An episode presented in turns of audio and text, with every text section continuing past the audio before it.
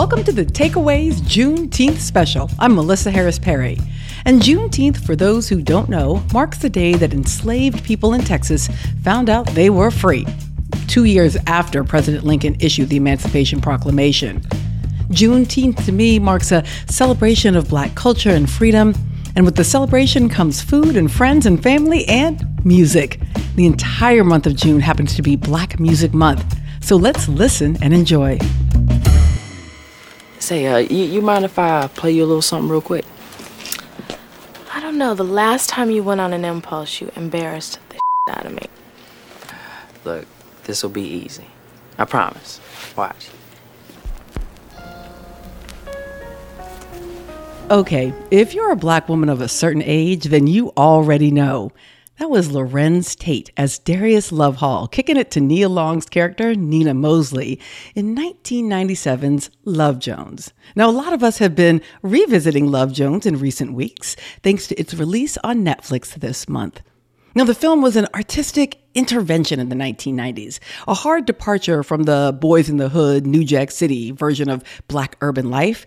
It offered us a wholly artistic rendering of African American life and love in Chicago, complete with stepper sets, spoken word, and philosophical debates at house parties. But the most important part of Love Jones? The music. Who am I? It's not important. But they call me brother to the night. And right now, I'm the blues in your left thigh trying to become the funk in your right. From Charlie Parker to Dionne Farris, Lauryn Hill to the Lincoln Center Orchestra. Woo, child! It is the music that tells this story. And storytelling is what black music does. And it so happens that June is Black Music Month, an opportunity to read those stories laid down in the tracks of black artists, both past and present. How many of you know what month this is? Somebody said June. Right on. This is Black Music Month. Yeah, right on, Mr. President. That's President Jimmy Carter in 1979 declaring June as Black Music Month. And for decades, black musicians, producers, songwriters, and others have shaped the musical landscape of this country and the globe. From maps to the Underground Railroad hidden in the lyrics of freedom songs.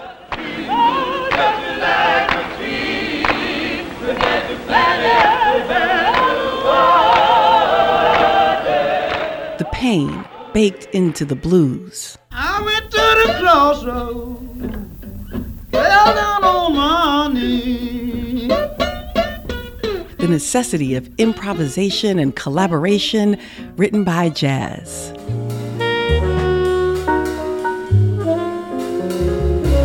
The struggle of the streets, narrated by hip hop. I'm Melissa Harris Perry in for Tanzina Vega, and we start today with celebration and discussion of Black Music Month here on The Takeaway. And for more on this, we're joined by Nabil Ayers, writer and general manager of the record label 4AD. Nabil, welcome to the show. Thank you. Nice to be here. And also with us is Mark Anthony Neal, the James B. Duke Distinguished Professor of African and African American Studies at Duke University and host of the podcast Left of Black. Mark, it is so great to have you with us. What's up, Melissa? How you doing? Oh, it's so good to talk with you. Mark, I am going to start with you. I want to start with the origins of Black Music Month. Where did this come from? It is Kenny Gamble. It is Dyana Williams, uh, who's still on radio in Philadelphia, and it's Ed Wright. Um, wanting to find a moment to take advantage of the popularity of Black music taking signals from what country music, the country music industry had been doing, um, they approached President Carter. You know, can we get some sort of acknowledgement? And, and, we heard his great words in the beginning as they all sat there on the White House lawn having a kind of soul p- food picnic, if you will, um, mm-hmm. listening to soul music. Um, and you know, for someone like Kenny Gamble, and and you know, who's the founder of Philadelphia International Records with Leon Huff. Um, it was an opportunity not only to talk about the popularity of black music but really to double down on the idea of the black music industry as an important economic cog to black americans um, in america generally and, and to acknowledge its broader history of the impact of black music. So I, I love that sort of um, place that you began with us. And I have to say, when I watched that video with President Carter, it just it was so high seventies. It was really um, fascinating to watch. But Nabil, I want to come to you because part of how we entered into this conversation, um, you know, on the team and wanting to talk about this today was this piece that you did for Pitchfork, um, really asking what Black Music Month means now. So, in talking with um, artists for Pitchfork, what did you find that Black Music Month means now? Um, it was a really interesting project because I went into it. You know, my background is that I used to, I was an intern at a record company a long time ago, and then I worked in and later owned a record store. And, uh, you know, in the 90s and 2000s, Black Music Month really existed largely in record stores because that was where people bought music. That was really the only mm-hmm. place. So I was very familiar with it. And now I work for a record company and I notice it every year. And I just kind of assumed that everyone knew it. Um, but when I saw the, you know, every year it's a presidential proclamation that Black Music Month exists and is celebrated, which is pretty incredible. And that started with uh, Bill Clinton, I believe, in 2000. But when Donald Trump tweeted it last year in 2020, I was just so surprised to see that that was still a thing and that he was doing it. I mean, there's a, it's online. There's a very long letter from him that, you know, I doubt he actually wrote or even read, but celebrating, calling out certain artists, talking about how important Black music is in America. Um, and so that made me really think about it and get into it. And my plan was to talk to, you know, a younger generation of artists and newer artists and artists of all ages and kind of learn what their thoughts are on Black Music Month 42 years in. But what I found is that, and this isn't true across the board, but a lot of the people I talked to, especially the younger people, just weren't familiar with it. And, you know, Dyana Williams, who I spoke to, it was clear to say that for every artist I talked to that wasn't familiar, there are many who are. And I, I know that's true. But it was interesting talking to these people who weren't familiar. So the piece's focus really kind of shifted to um, all the interesting things I learned about that artists are doing that are in the same spirit of sort of not only mobilizing the economics, but just talking about the sort of broader sense of what Black music is and and getting it out there, whether or not it's officially associated with Black Music Month. All right, so I want to go to exactly that idea. Mark, let me come back to you for a second. What is Black music? Uh, uh how, how, much time? I'm, I'm glad that you laughed. That's Mark and I know each other going back, so I, I, think most people generally think of it in terms of music that's produced by black people that are that's produced in what we recognize um, as black musical idioms. Um, but of course, that's complicated, right? Because black genius is spread out in so many different genres of music. And in many cases, genres of music of people that aren't aware of, right? So we just don't know about the black imprint, for instance, on classical music, the same way that we understand that imprint in jazz or blues and R&B and things of that nature. Um, and then it gets a little, you know, interesting interesting when you might have, for instance, white artists um, who happen to be very good at performing black music, right, in black idioms in ways that, you know, I think about Boz Scaggs as being a great example of this, right? There are people who might know just right now when I tell them that Boz. Scaggs mm-hmm. is white and didn't know so because he sounds as though he makes black music. So, okay, let's pause here for a second because Nabil, one of the other pieces that I found interesting in in the conversations you were having with artists now is exactly kind of that point that on the one hand there are the uh, the history that I told, sort of the the freedom songs, gospel, you know, blues, jazz. We recognize those, but you were talking with artists who were in other spaces who wanted to also lay claim to that as part of the black music tradition. Right. I mean, you know, one of the really interesting conversations I had of many was with Angel Bat Dawid, who's a clarinetist and composer who lives in Chicago. And right, I was on a Zoom with her, and you know, sort of to, to illustrate that point, she told me that she'd just been on a Zoom with twelve black bassoonists yes, 12 Black Bassoonists. just blew my mind. I want a podcast called 12 Black Bassoonists. I yes. know, right? It's really incredible. And she was, you know, talking a lot about how in the classical world and the composition world, there's a huge Black presence, but most people just aren't aware of it. And and likewise, I mean, I, again, I learned a lot just talking to people about, of course, electronic music, where where Kaytranada just won the was the first black person this year to win the dance electronic album uh, Grammy and song Grammy too, I believe. Just kind of incredible. But you know, dance electronic music is a genre that that is generally a byproduct of you know funk and house and disco and all these more traditionally black genres. So there's definitely a lot of that happening. Rock music, of course, country music with Mickey Guyton this year. Um, yeah, there, there, there's it definitely exists. All right. So, but there's this other sort of maybe the the the we don't want to call it the dark side, the nefarious side here, Mark, which is um, n- not necessarily white artists who are performing what we might traditionally think of as black music and are widely loved and accepted by black folks, whether we know their own racial category or not. But what about the Elvises? Of the uh, the story of black music, those who drew from black music but did not cite black music. I, I, think that's another reason why Black Music Month is so history. I think of my colleague Guthrie Ramsey, um, who describes it as Black Music History Month, right? As, as an opportunity to double down on a broader history. Um, we know from the 1950s, right? There were, you know, more than the Elvises um, who were involved in, in what we know as the cover movement, where white artists specifically would record Black music and, and dumb it down, right? White it down, if you will. Um, so everyone knows, you know, Elvis Presley's Hound Dog, but most folks have never heard Big Mama Thornton's original version of Hound Dog, which sounds so dramatically different and dramatically black, you know, as opposed to the Elvis record. Um, there's so many cases, right? You know, folks will say, well, now this is a great time for folks to acknowledge the, the African American impact on Black music, for folks to get their recognition. But that recognition sometimes comes in the in the vacuum of the economic realities that so many people were able to generate so many millions of dollars on Black musical labor and Black musical talent that Black artists never got the opportunity to see. And that was why this was so important for Kenny Gamble and, and Leon Huff and Philadelphia International Records to make that particular connection between the popularity popularity of Black music and the economic role that it plays in Black communities. So, Nabil, let me, let me come to you on that because one of the folks you talked to said, well, Black music is green. Right. That was the, uh, I think that was the official sort of tagline of the first Black Music Month in 1979, which, you know, was, was a very overt and obvious statement to, you know, that they were not trying to be subtle about saying that there is a lot of money generated by Black artists playing music, and we need to acknowledge that. And does that green, though, show up in Black communities or is it primarily enriching other folks? That's a, I mean, that's a tougher question to answer. And I know, and Mark, you probably know more about this than I do, but I, I know that part of the, you know, the Black Music Month, the reason part of it began because they wanted to funnel more of that money black back to black businesses, um, black owned record labels, of course, black record stores. Um, but the yeah the, the is it going there question? I'm not sure i'm qualified to answer. We heard from a caller who mentions how black music tells a story and the song she mentions does just that.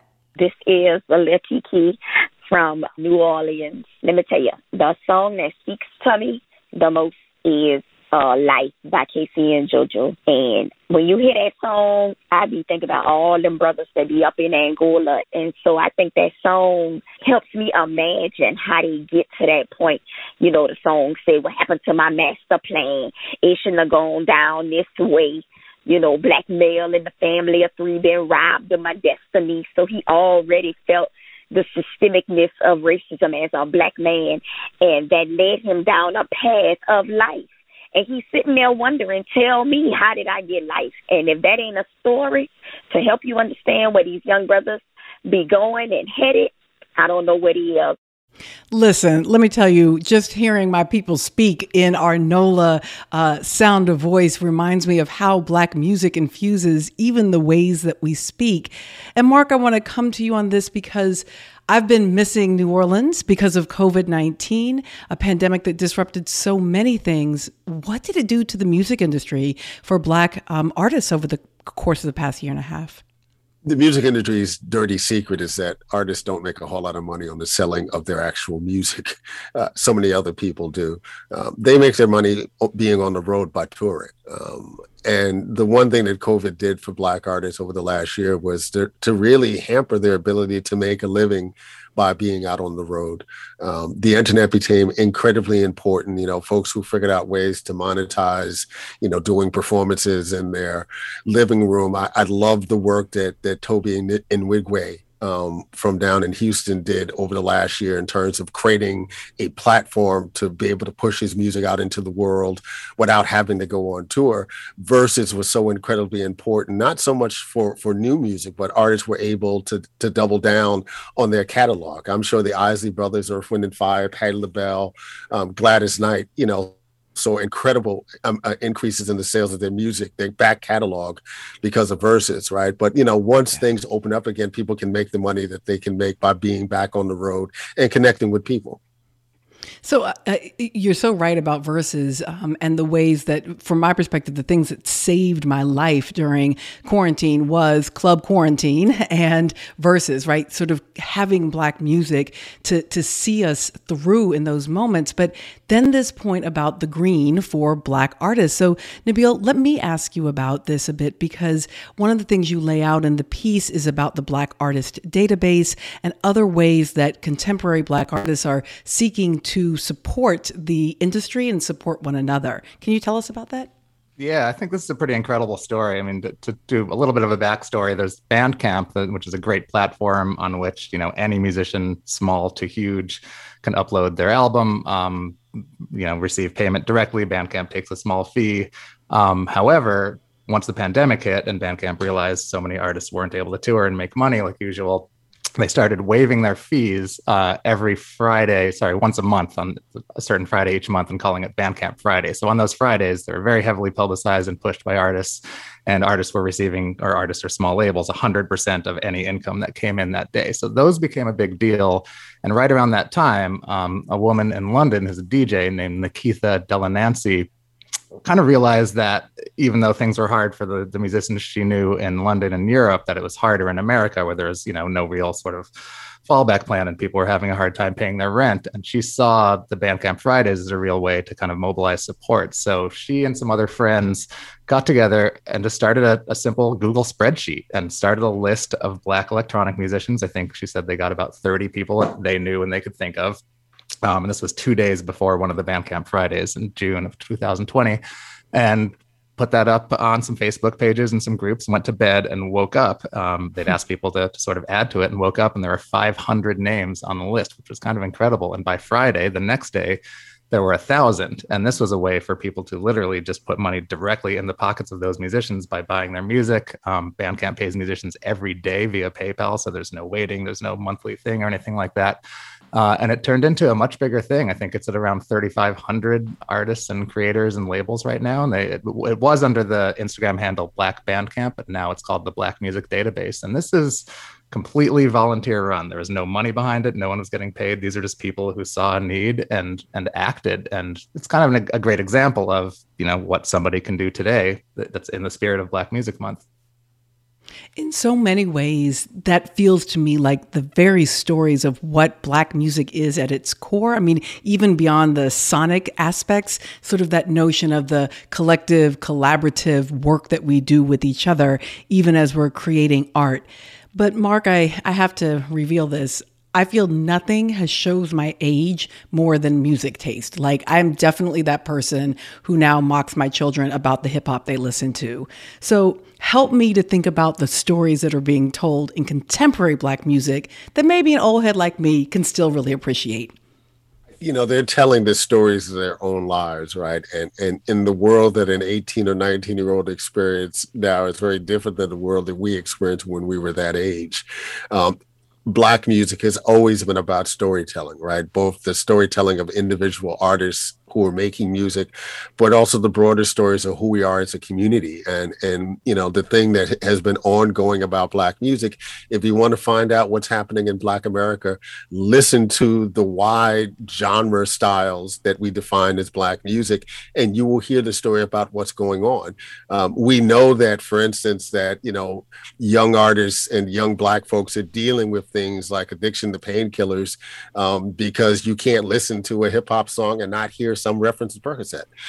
Um, mm-hmm. As just mm-hmm. one, one, as just one example of that. Um, and I think very often as older listeners, because I'm because I'm with you right there, right? I'm sitting there in the car, my 18 year old. I'm like, what is this that we're listening to, right? Can can I put on my Billy Preston CD, right? So, right. Um, but you know, they are articulating the world that we're they're in, and we have to get away from placing judgment on how they describe that world and actually go in and listen to what they're dealing with and what they're feeling at this moment. Absolutely. Thank you so much to Mark Anthony Neal, the James B. Duke Distinguished Professor of African and African American Studies at Duke University. He's also the host of the podcast Left of Black. And to Nabil Ayers, writer and general manager of the record label 4AD. And check out Nabil's piece in Pitchfork about what Black Music Month means now. Thank you both for joining us. Thank you, Melissa. Thank you. It's a pleasure.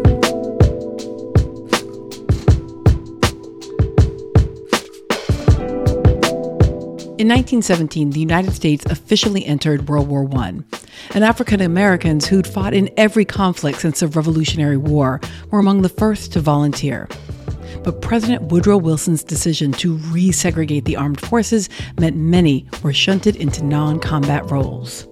Still, these men and women hoped that bravery in war would lead to more equality back home. Instead, the war against American racism became even more deadly. In 1917, American lynch mobs murdered 36 black people. In 1918, they killed 60.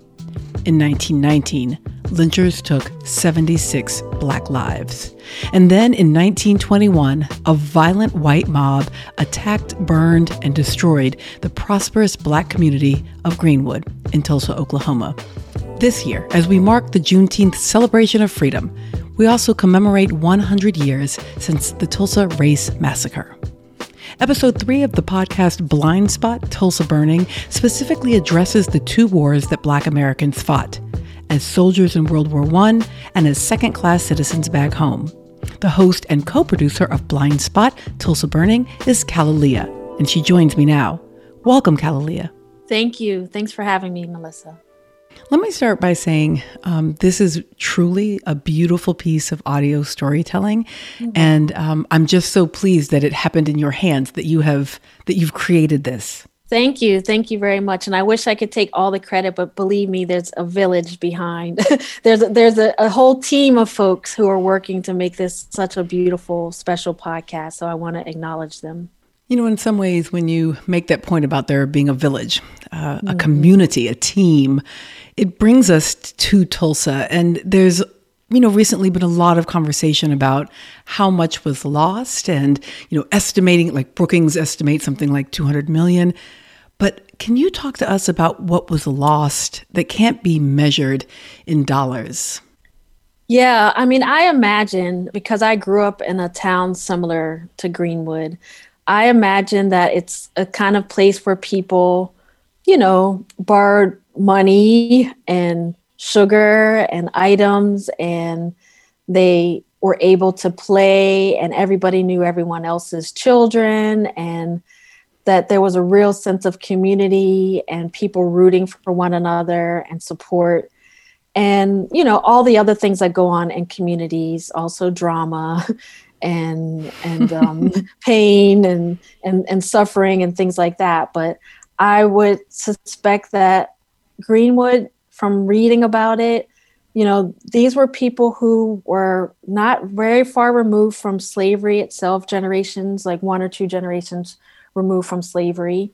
And they were just trying to make a, a good life for themselves. They were just trying to be happy, to feel safe, to be in community and um, yeah it's it's very evident when you read about the various people who made up greenwood i want to talk a little bit about episode three the two wars what are the two wars so the first we started off with wilson declaring war deciding that he was going to enter war, the U.S. would enter war in 1917. So a few years after um, the Great War had already begun. So that's one war that was happening overseas, but not only in France, all over, you know, in other parts of the world and the country.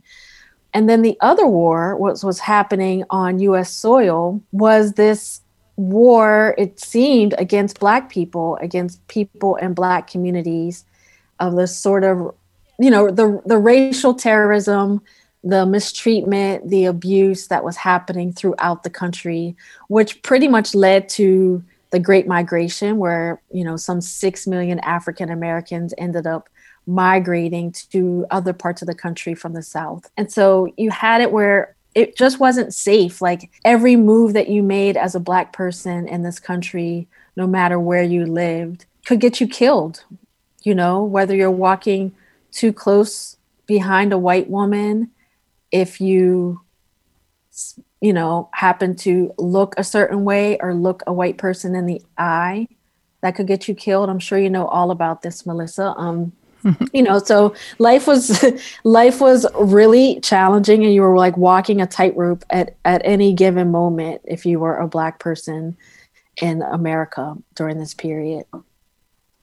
And yet, and I think this is part of what's so lovely about what you're doing in this episode, and yet black folks make the choice, the decision, and, and often with a lot of angst to go off and serve the country, to go off to Wilson's War, to serve in World War One, and in part with the hope that doing that kind of service might in fact have a have an effect on that that home front, right? That it might create mm-hmm. opportunities for more equity and citizenship. I think I was most struck by um, your storytelling about the banners that say, um, "While we're gone, please mm-hmm. don't lynch our please do not members. lynch our families while we are gone." Yes, yeah. I mean, that was very. Um, sobering just to read that to see that. It, it's it's it's actually from a nonfiction book called Boomtown about Oklahoma, and um, one of the producers that found it, one of our producers had had found that line, and it we knew we had to include it. Um, yeah, it's it's really sad because they really had very good intentions and and enlisting in the war in hopes that this would stop the domestic terrorism stop the mistreatment and the abuse that their families have been experiencing but they were very well, you know, aware that the possibility, the fact that they couldn't be there to protect their families, um, would put their families at risk. When you're talking about um, your producer having found this and making that decision to include it, I also really appreciated that you took us on a, some of those journeys of trying to uncover this story. It's not like it just is on Wikipedia and you can, you know, you can record what everyone already knows. Right. One of the most critical try, was. Yeah. Yeah, but you're going to be wrong a lot. right, right. Um, but you tell the story about seeking out some of the key articles from the Black press from that time, those that told and recorded those lynchings in real time, particularly those of a, a newspaper man, uh, Smitherman, and they're gone. Talk mm-hmm. to me about that loss of Black history. Like, what happened? Where are they? Yeah, I mean, I wish I knew. I, a lot of people have to be complicit for research centers and major institutions just to no longer have certain issues on microfilm, certain issues of newspapers, um, you know, literally somebody cutting them out because you know, you know, back then there were just the papers and then microfilm, and then now a lot of things have been digitized. But even, you know, and, and all of those three cases or instances, uh, people just could not find it. We had a professor Boyd say decades ago he went to a library in Muskogee, Oklahoma, not far from Tulsa, and he wanted to do research on this. He's now a professor and he was working towards that back then.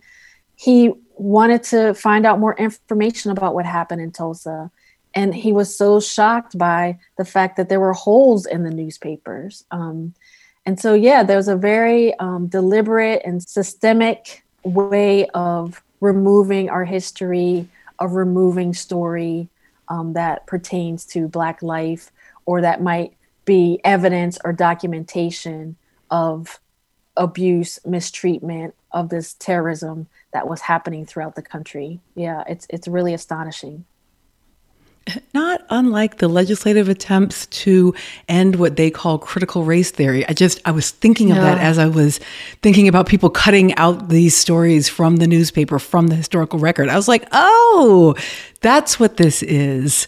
Yes. And, and I, I guess I want to come to you on this is that that to me that's part of the value of this kind of storytelling it is both so that we can know that history but also you gave me this really beautiful way of understanding what was happening right now so what is it that you hope that audiences will take away from this episode and from the podcast in general my hope is that people will engage with this history will also talk to their own family members their friends their their immediate circles and just have conversations like this. I mean, it was really surprising to me every time I spoke to a Tulsa native who said they didn't know anything about what happened in Greenwood in 1921 until they were adults, until they were out of college. And so I think um, I understand why that happened. People were really fearful of their lives, they were getting death threats, and some people were very ashamed and embarrassed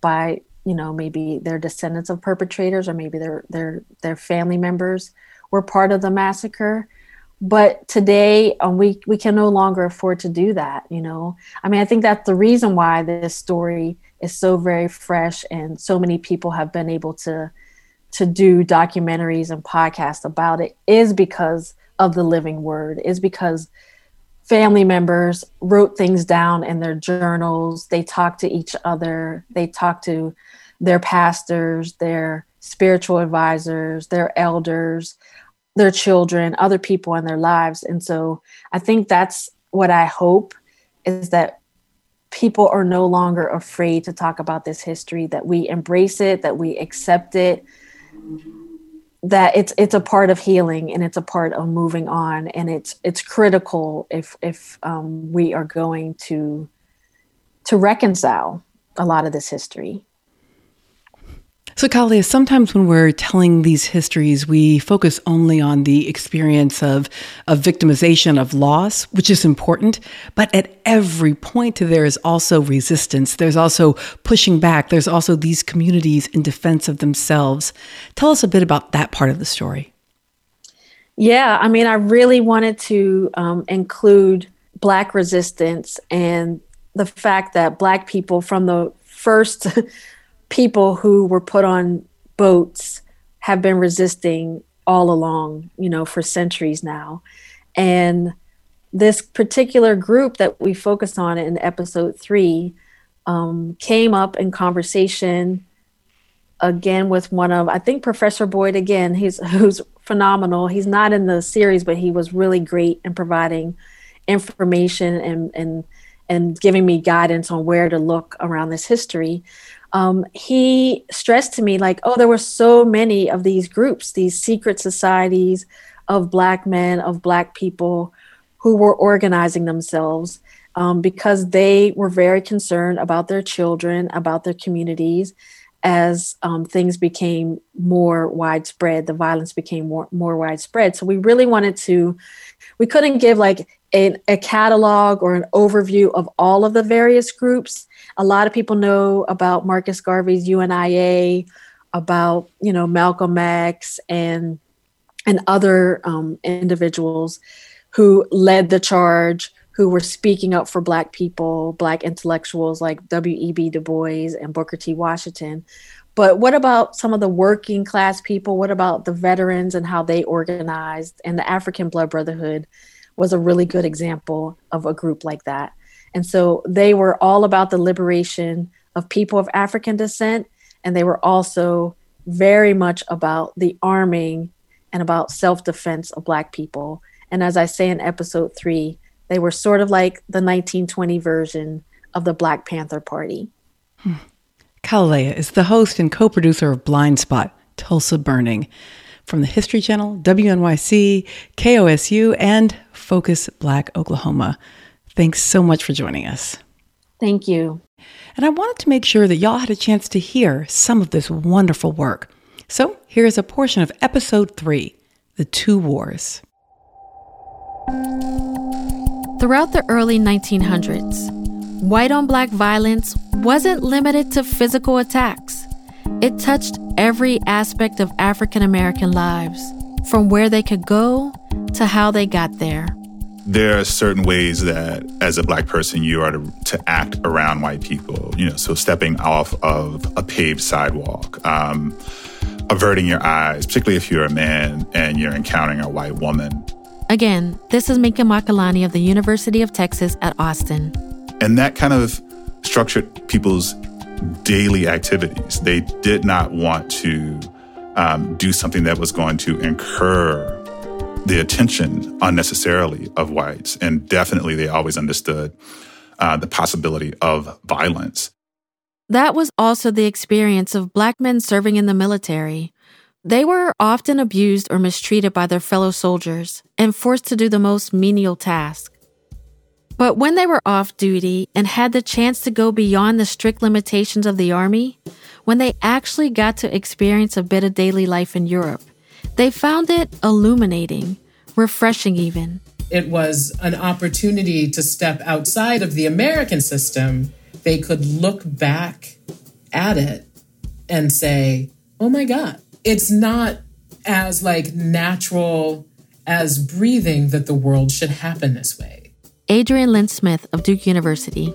Going to France and being somewhere where, like, you know, a white woman would give up her seat for a black soldier on the metro makes you think, oh, this is how things are. It sort of takes away the universality of it. The French government even awarded the 369th Infantry Regiment, the legendary Harlem Hellfighters, with special medals for bravery.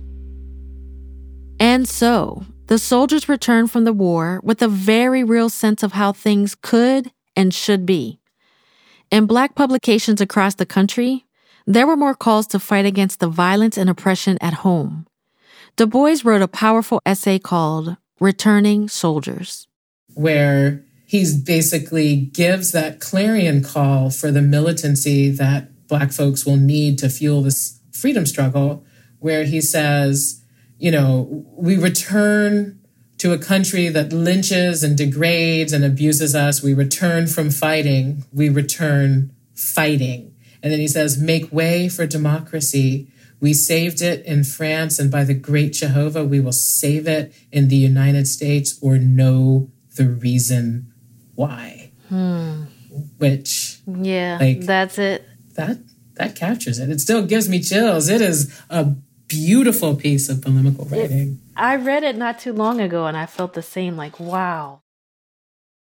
When I was doing research on literally what was happening in the early 20th century, I wanted to know what was the spirit, you know, that was being swept across the nation. Kimberly Ellis is a scholar of American and Africana studies.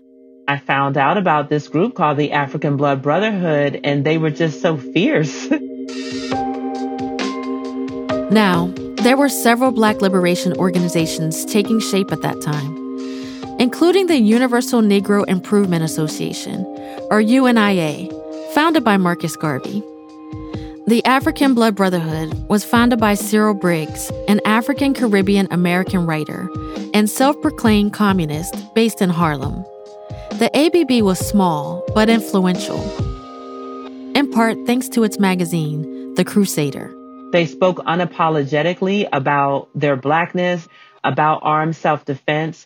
I admired the fact that the Crusader, they refused to take ad money for um, basically skin bleaching. They refused to take ad money for that. And I thought that was so progressive. I was definitely impressed. The Crusader also featured ads and images of dark skinned women with a frequency that was uncommon at the time. And in it, there were these recipes for making the most of your stale bread and also dress patterns for fuller figured women. It's hard to know exactly how many active members the ABB had by 1920, probably around 1 to 2,000, and as many as two thirds of them were women. University of Texas professor Minkah Makalani. Elsewhere within the Crusader, they're actually talking about the problem of infant mortality, the problem of child sickness, the problem of sanitation in tenements in Harlem. They're addressing these concerns that speak to those daily preoccupations that tended to fall on women in the household. The magazine urged its readers to take up arms against lynch mobs and protect people of African descent all around the world. The ABB was sort of like a 1920s version of the Black Panthers.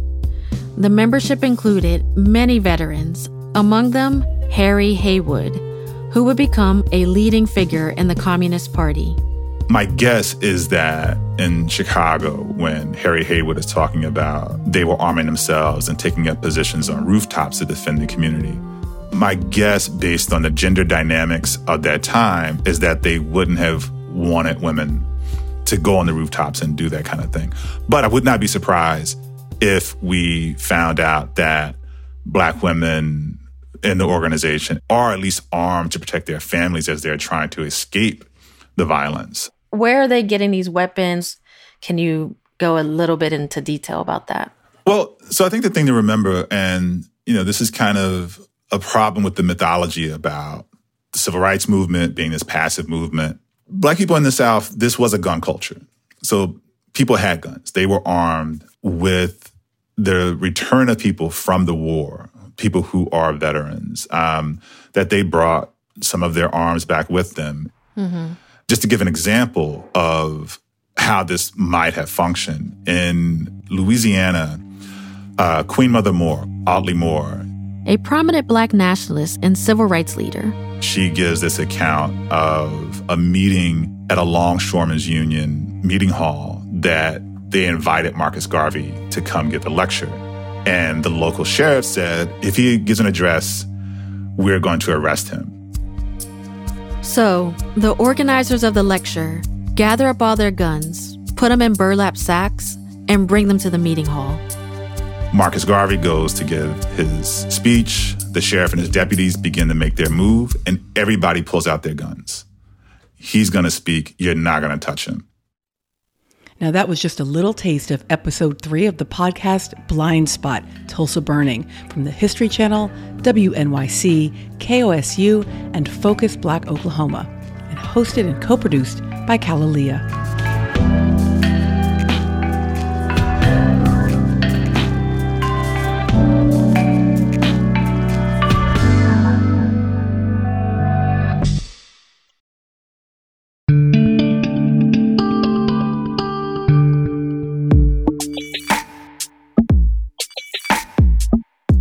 Hi, everybody. I'm Melissa Harris Perry, and this is The Takeaway. Now, this year, many companies have added Juneteenth to their holiday calendar, and on Thursday, it became an official federal holiday. We wanted to know how you're marking the day, and here's what you told us. My name is Anthony. I'm from Cleveland, Ohio, and there's been a century long disenfranchisement of the African American genome in general from a wellness perspective. And so for this Juneteenth, I am going to release a freedom document to help people just get free from the body shaming, food shaming, and diet Eurocentric diet culture that exists in this country because uh, we have to set people free from the mentality that they are second class citizens in just about every viable manner of culture that they live in. This is George Calderaro. I'm calling from New York City, where I am uh, com- Director of Community Relations at Columbia University. And for Juneteenth, I will be attending Mayor Bill de Blasio's inaugural Juneteenth celebration with Columbia community scholar Eric Washington, author of Boss of the Grips, The Life of James Williams, the Red Caps of Grand Central Terminal, about the uh, African American leader and mentor James Williams. Happy June Juneteenth. My name's Andrew. I'm calling from Vermont. I can't take Juneteenth off because I'm some kind of an essential worker, but if I did have the day off, I would try to support BIPOC businesses that I know or find new ones to promote and support them. It's always so great to hear from you guys. I know on Saturday, my sister and I are taking a little road trip to see our dad. Family fun and plenty of time to rest are on our Juneteenth agenda. Now, thanks so much for your calls. Please continue to call us and tell us how you commemorate Juneteenth. Use 877 869 8253. That's 877 8 My Take.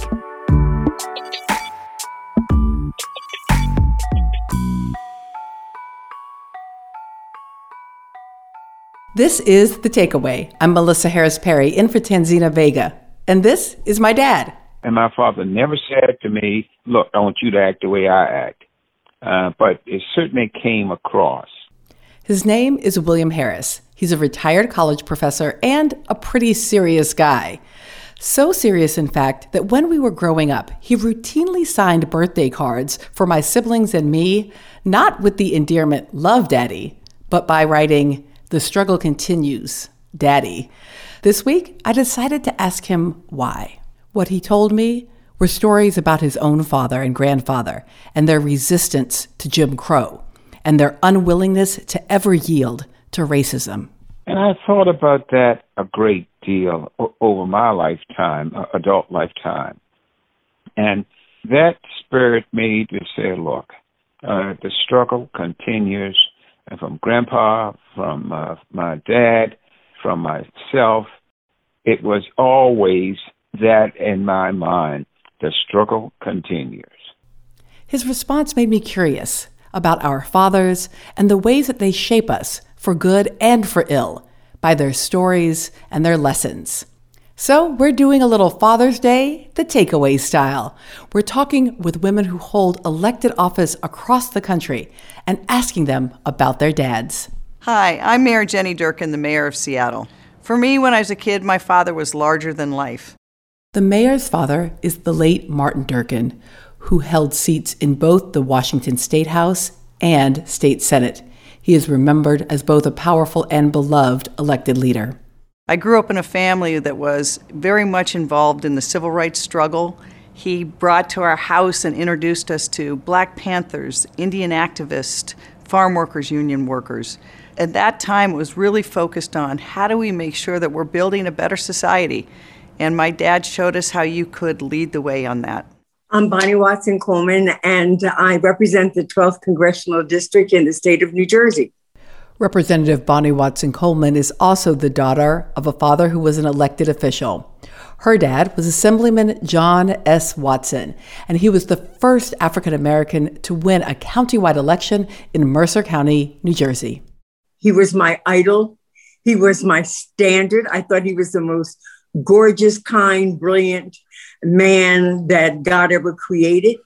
My dad never wanted to be an elected official either but he became part, as a businessman, he became part of a political action committee of some local electeds and some appointed folks um, who were Black who wanted to make the Democratic Party have more respect for us than just to get our vote. And so they selected my father out of this group to run against the party. Bonnie Watson Coleman's political career began when she ran for and won the seat that her father once held in the State House. And I am telling you that from the time I got to the assembly to the time I left, people had John Watson stories, how he helped them, you know, how important he was to them. And it just, you know, I was just very, very like bursting with pride. The Congresswoman's adoration of her own father affects how she understands the impact of incarceration on African American families. We owe our communities a lot because our children didn't have the benefit of their father. Not having a strong relationship with your own father is an experience that resonates with Congresswoman Alma Adams, who represents the 12th Congressional District of North Carolina. I didn't meet my father until I was 15 years old. Uh, I grew up um, uh, with my mom, and my mother uh, remarried, and I had a stepfather for a number of years until I was about uh, 11 or 12 years old, and he passed away. Uh, and it was after that that I actually uh, met my dad. But I did get to know him. We, we had not only many talks, but I got to, to at least understand him as a man. Congresswoman Adams reminds us that even the most strained relationships can lead to important lessons in living. I think, you know, we're going to all make mistakes. And I realize that my dad made a lot uh, of mistakes, um, but uh, I think forgiveness is the key. And you, you don't want to repeat those. Uh, I use those as examples for me uh, to try to do the best that I can do uh, for not only my children, but for the community uh, that, I, that I represent. The city of Charlotte, North Carolina is part of that community that Alma Adams represents. I'm Vi Lyles, and I'm the mayor of Charlotte, North Carolina. The only daughter with five brothers, Mayor Lyles learned many lessons not only from her dad, but from her grandfather and from her brothers. My grandfather started a small business in Columbia, South Carolina with a wagon and mules. My dad went into business because of his father, and today I have five brothers and they own that business, and it's a third generation Black owned business.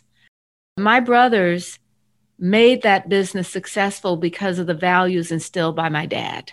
The mayor's father did not live to see her run for office, but she is certain he's proud of what she's accomplished. I think he was really proud of me for being that person that sought knowledge in a way that was authentic to myself and the ability for me to give back to this community, especially my community, my city now, Charlotte. About five hours south of Charlotte, in Atlanta, Georgia, there's another woman mayor whose father had a big impact on her life. Keisha Lance Bottoms, mayor of Atlanta, Georgia. And there's no mistaking how the mayor feels about her father, the late Major Lance, who was a popular R&B singer. My daddy was the absolute best dad in the world. He was a lot of fun. He loved me unconditionally. He always saw and believed the best in me. And although he was an entertainer and his schedule often cost him to work at night, uh, he was the one who I saw when I got home from school. Um, he was a good cook. He was a lot of fun, and I miss him every single day. And he just go. Mm, mm, mm, Major Lance may be gone, but his lessons remain with his daughter. The most important lesson I learned from my dad was to never be afraid to be told no. He would often say to me, What did you ask? Did you try? The worst they can do is tell you no, baby. So I've learned um, with that just this big lesson about not being a, afraid of rejection or, or failure. So many of the highly accomplished women that we talked to told us they were able to stand in their own confidence, in part because they knew their dad always had their back. My name is Pramila Jayapal, and I am the Congresswoman representing Washington's 7th Congressional District. My father is 90 years old and he lives in Bangalore, India. I think the most important thing I learned from my dad is to uh, believe that you can do anything. It, my dad really believed that, and he took his last $5,000 and used it to send us, his girls, to the United States at the age of 16. That's when I came here by myself because he really believed that there was nothing we could not do. There were all kinds of things he wanted us to do, and politics was not one of them, but he really believed that there was nothing impossible and his girls could do anything. And I also learned about hard work from my dad, and that is something that has stayed with me to this day. Lauren Underwood. I am the United States representative for the Illinois 14th Congressional District. When Lauren Underwood took her oath of office in January of 2019, she became the youngest black woman in history to be sworn into the House of Representatives. Her dad has been there every step of the way. He loves politics. He is obsessed with our democracy and ensuring that it's protected and that it lasts. And while he would have never vocalized a desire for his daughter to serve in the Congress, he just burst with pride. Now, I am not married. And so I have the great fortune of inviting my dad to be my plus one to many of my activities, both formal and informal, in this role as a member of Congress. And he loves it. He loves it. The congressional social scene must be a pretty big change from the small town in Alabama where Lauren Underwood's father grew up. Okay, so my dad grew up in a town called Demopolis, Alabama. you know, I've never really been to Alabama with him since I was like one years mm-hmm. old, but it definitely um, shaped who he is. Like my parents don't really believe in vacation. Like we haven't we haven't gone on a family vacation where you get on a plane together since probably like third grade. Vacation was visiting other family members, right? And and choosing to uh, further deepen and cultivate those familial bonds is something that very much I think came out of how he was raised. They may not believe in vacation, but Lauren Underwood's parents come to every single event that she has in her district, and then they give feedback. Every week when I come back from Washington, um, I sit. So my dad's retired, and I go to their house. So let's say I come back on a Friday afternoon. I come to their house. I sit at the island, and my dad will stand and talk for an hour, an hour about you know what I said, what the speaker said, what Adam Schiff said, you know, what they said on MSNBC about it. Then, you know, we talk about the actual decisions that like we go through it in depth. And it is a joy to be able to share not just an achievement, but what I feel like is work that I poured my whole life into at this stage, right? Like this is what I spend my time doing. It's such an honor to be able to share this phase of life with my parents, but my father specifically. That gratitude for the shared journey was echoed by many, including by Nina Turner, former Ohio State Senator who is currently a candidate for Congress. So, my dad is my biggest fan, and I just really love him very, very much. And I appreciate uh, the lessons that I have learned from him, and I appreciate the fact that uh, he continues to to just show love and appreciation for me and that he's very proud of me and especially in light of the fact that my mom is not here right now so i really do lean on, on my dad for that presence dad i love you happy father's day